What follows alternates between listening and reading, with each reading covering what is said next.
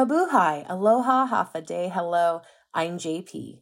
You're listening to Hijinks, a podcast delivered by Howard County Library System.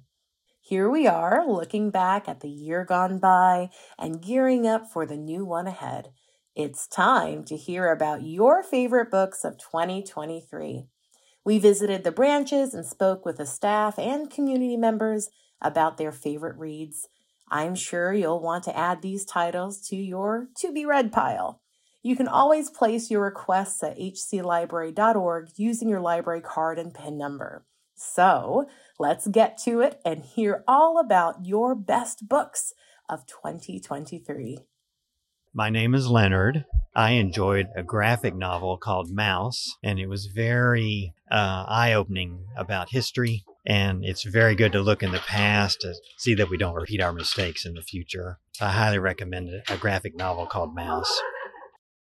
My name is Fran Pisano. Two of my favorite books this year for adults were The Sweetness of Water by Nathan Harris. It was his first time novel and it's wonderful. It's about post South Revolution and it just he's a wonderful writer. He's poetic. If, I highly recommend it. And then the, a fun book, just a light-hearted book, is The Remarkably Bright Creatures, and it got me totally turned on octopus, and I no longer eat them. My name is Allison. There are two literary genres I can't say no to Midwestern Gothic fiction and literary horror. And that's because I am from Nebraska and I used to sneak Stephen King books off the bookcase when I was too young to be allowed to read them. My best book of 2023 is Lone Women by Victor LaValle. It really just checks all those boxes for me. Uh, Lone Women is the story of a young black woman named Adelaide who is on the run from something. She's fleeing her family's farm in California and heading to Montana because Montana was one of the few places a lone woman was able to obtain property without a husband. So this story is set in 1914, and disappearing back then, disappearing without a trace was significantly easier than it would be today. So Adelaide, she wants to run away from her past, her family, her secrets, and she's hoping that Montana will be that fresh start for her. And she is a tough lady, really tough, but she is also one of the most empathetic characters I've ever encountered in a book. You truly feel for her. In fact, actually, all of LaValle's characters come to life right off the page and become people in your life in this just beautiful, flowing lyrical writing. The kind of book you just want to breathe in the words. I won't spoil anything here, of course, but you can probably tell where this is going. You cannot run your secrets. They will catch up with you, they will find you. You will have to confront them. And that's what happens to Adelaide when she starts this fresh life in Montana. But on top of this backstory that she's grappling with, and there's a lot of twists and turns that you'll have to find out for yourself, she is also trying to exist as a Black unmarried woman in the early 1900s in a remote part of the country. And LaValle crafts that aspect of the story really well. This was a book I just couldn't stop consuming. Um, I kept finding excuses to sneak off and read more of it, but at the same time, I was dreading the end because it's not a long read, it goes very quickly. I've recommended this book to so many people, and anyone who has read it has devoured it just like I did. So I hope you uh, enjoy Lone Women by Victor LaValle. Hello, fellow readers. My name is Beth, she, her, and I work at the Central Branch. In 2023, I discovered that I was tired of books with despicable characters. I was fed up with books with immoral, self absorbed pains in the neck who made me say, Who cares? Dump the whole lot of them. Think, for example, The Dinner by Herman Koch or Normal People by Sally Rooney. My cure for that is dinosaurs. The novel Dinosaurs by Linda Millet.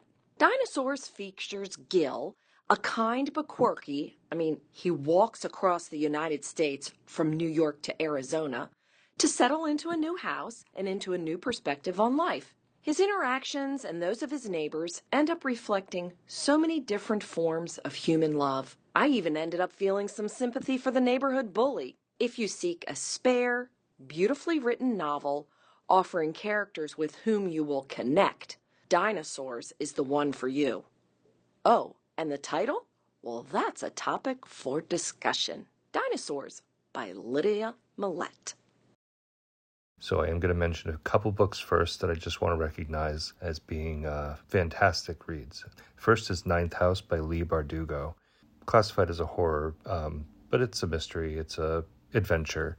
Uh, takes place on the Yale campus in New Haven, Connecticut, which I live close enough to be able to walk around and see all the buildings and uh, landmarks that are mentioned in the book.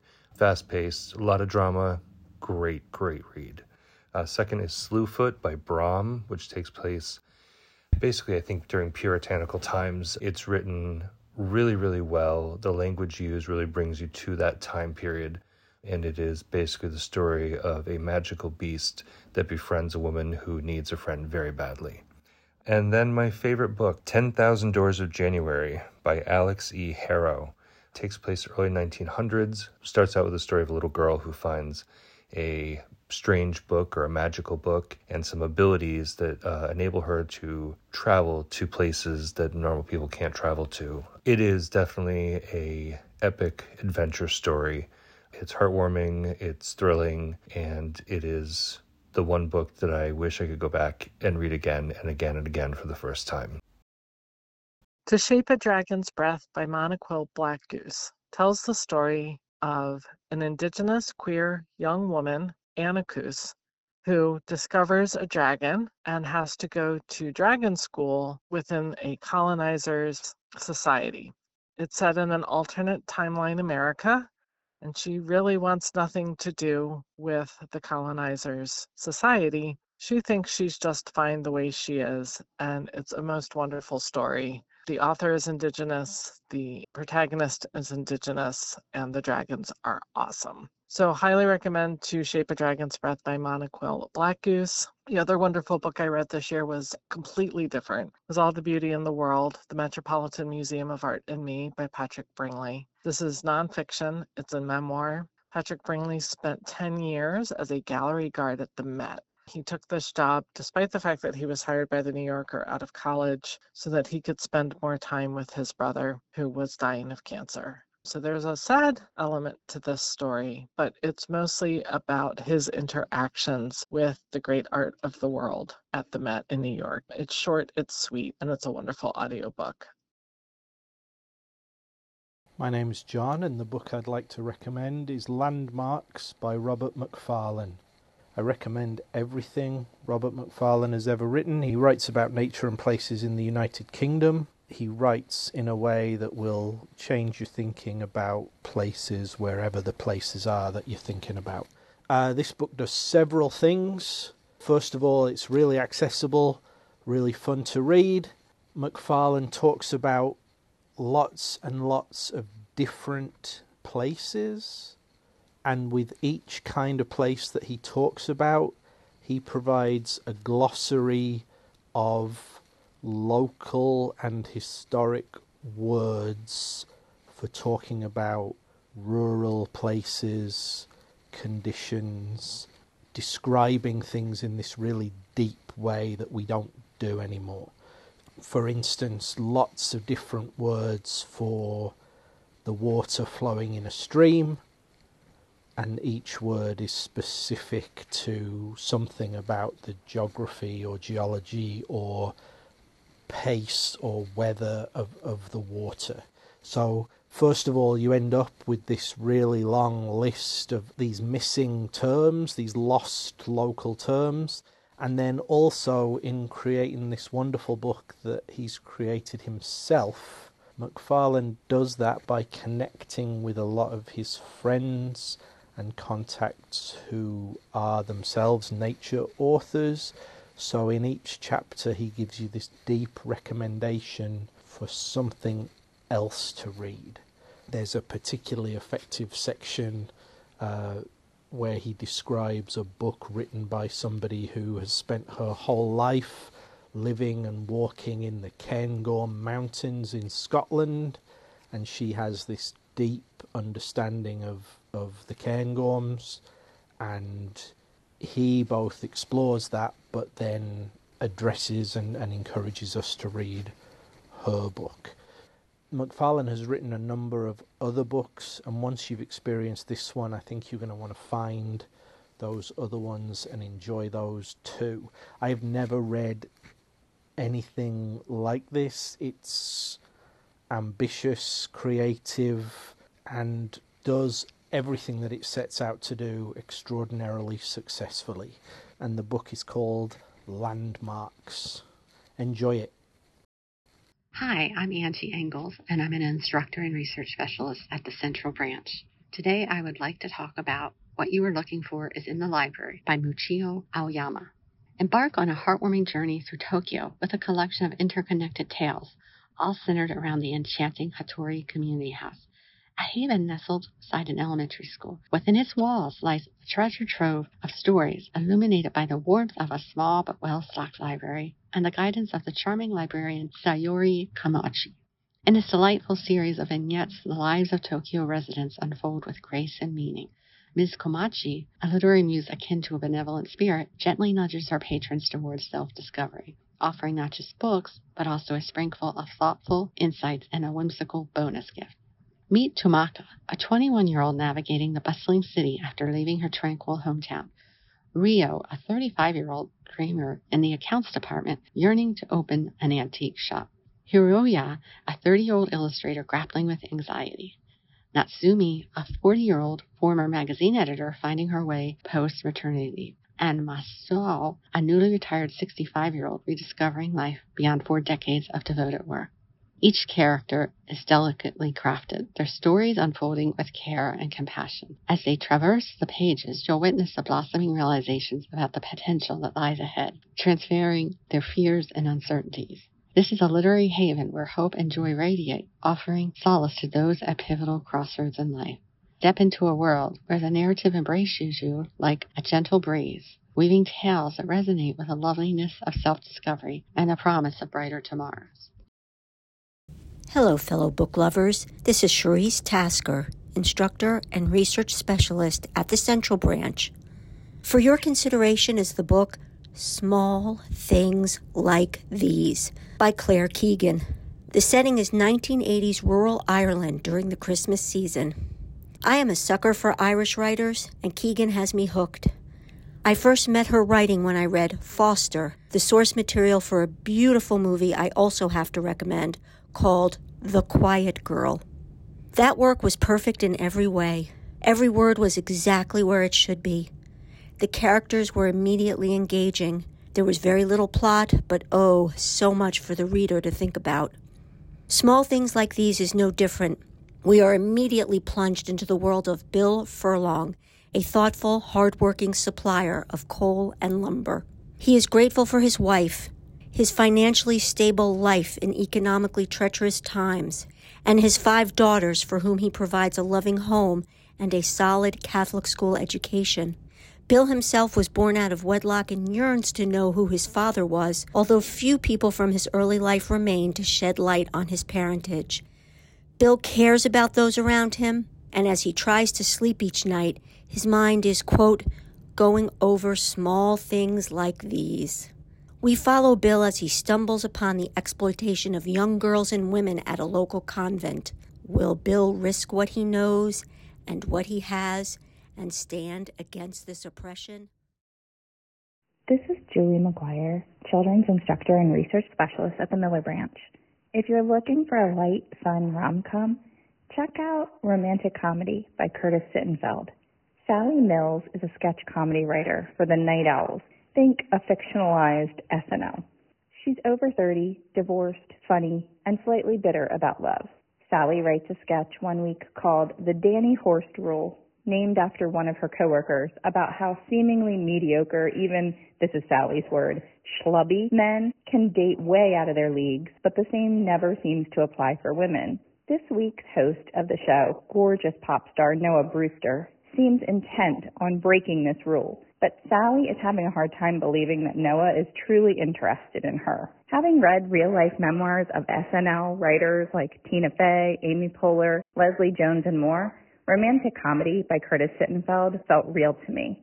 From the writing process to table reads to the live shows, Sittenfeld clearly did her homework and was also able to deliver a witty, contemporary romance that made me smile from start to finish. Hey everyone, it's your neighborhood friendly librarian Carmen Jessup from the East Columbia branch. And I wanted to share a graphic novel that I am absolutely loving. It is called Belle of the Ball by Mari Costa. It's a graphic novel and it centers around the main character, Hawkins, who is her high school mascot. And she's in a bit of a crush triangle with the head cheerleader named Regina and Regina's girlfriend, Chloe, who happens to be a childhood friend of Hawkins.